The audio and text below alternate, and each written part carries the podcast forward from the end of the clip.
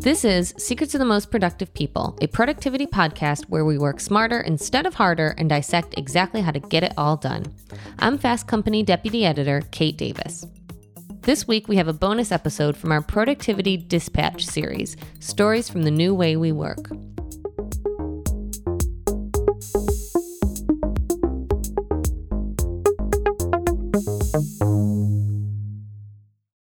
2020 has been an extremely stressful year for most people. On top of a global pandemic and economic crisis, it also happens to be an election year. And not just any election. This was perhaps the most important, most consequential, and certainly the most stressful elections of our lifetime.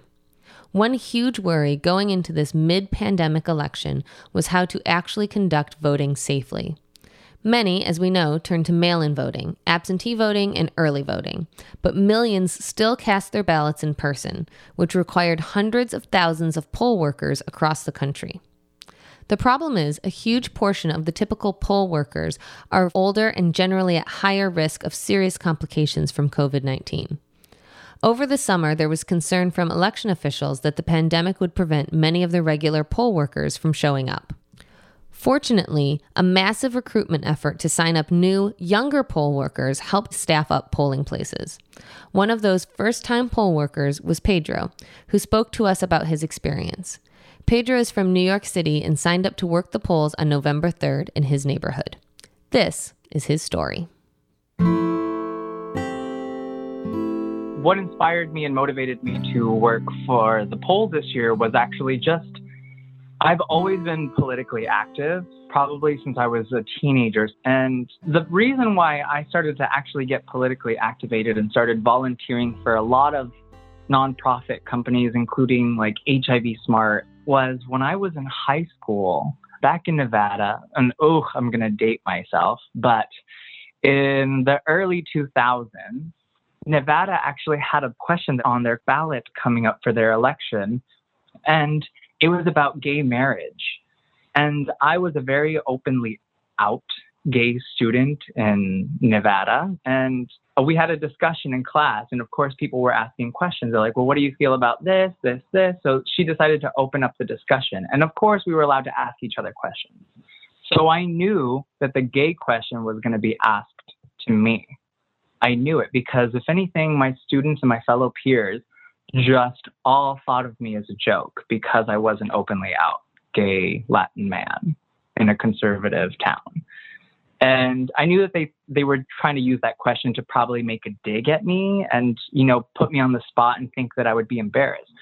And the fact that they wanted to use these like this type of question, should gay marriage be legal, to kind of make a dig at me, made me feel like I was living on the wrong planet. But my teacher was so motivated to keep me speaking, and she defended me and allowed me to really fully explain my thoughts to my, my peers. Her name was Miss Sims. After having that discussion in class, she told me that I could make change. And she was like, I think that you're smart enough to make people think differently and to show them that maybe the way that they were brought up or what they what they thought isn't entirely accurate. Once I was seen as a not a equal human citizen among my peers, I think that's what motivated me to continuously pay attention and listen, learn, and read, which are vital.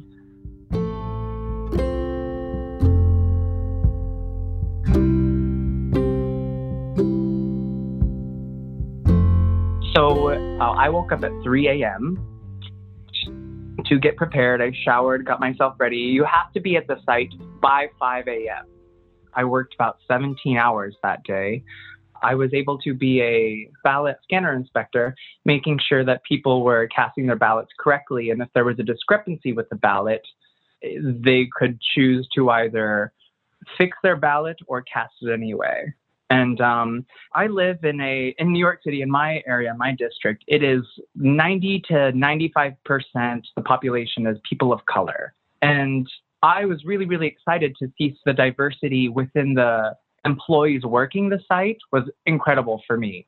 Seeing it through the eyes of a gay Latin man in America and having a trans person of color working the poll site as well, seeing, you know, women of color working the poll site, like coming out to reach out for their community and try to get their community's voices heard was incredible. But with that is also that we have a lot of people that don't speak English in this, in my district.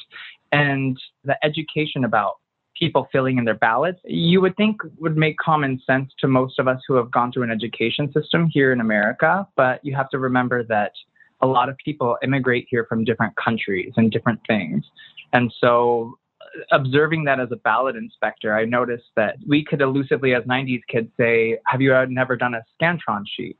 But the reality is that a lot of people haven't and don't know how. And I found it interesting that America, of all countries and places, wouldn't even be educating their citizens to how to actually use a ballot that most people don't even see.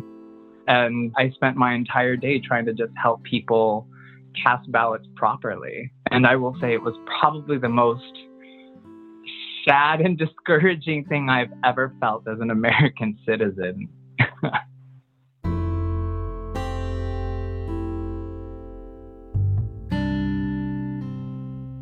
the main purpose for me being there was to have everyone have their voices heard. And like, yes, I do. Oh, you. Everyone has their own natural biases, and yes, I, everyone wants a specific candidate to win. Or the thing was, being there and the fact that I knew that my motivation being there was I wanted my voice to be heard and I wanted other people's voices to be heard.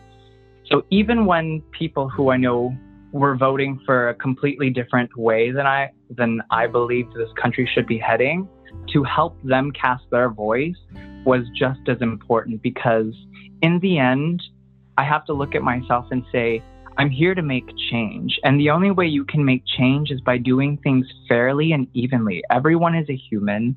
Everyone does have feelings and everyone deserves to, you know, do the best that they can. And at the end of the day, when I was able to come home after every the entire long day was done and I was exhausted. I was sleep deprived. My back was killing me. My nose was killing me because of wearing a mask for over 17 hours.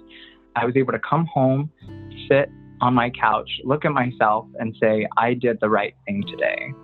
And that is a, a feeling that you can never take away from anyone.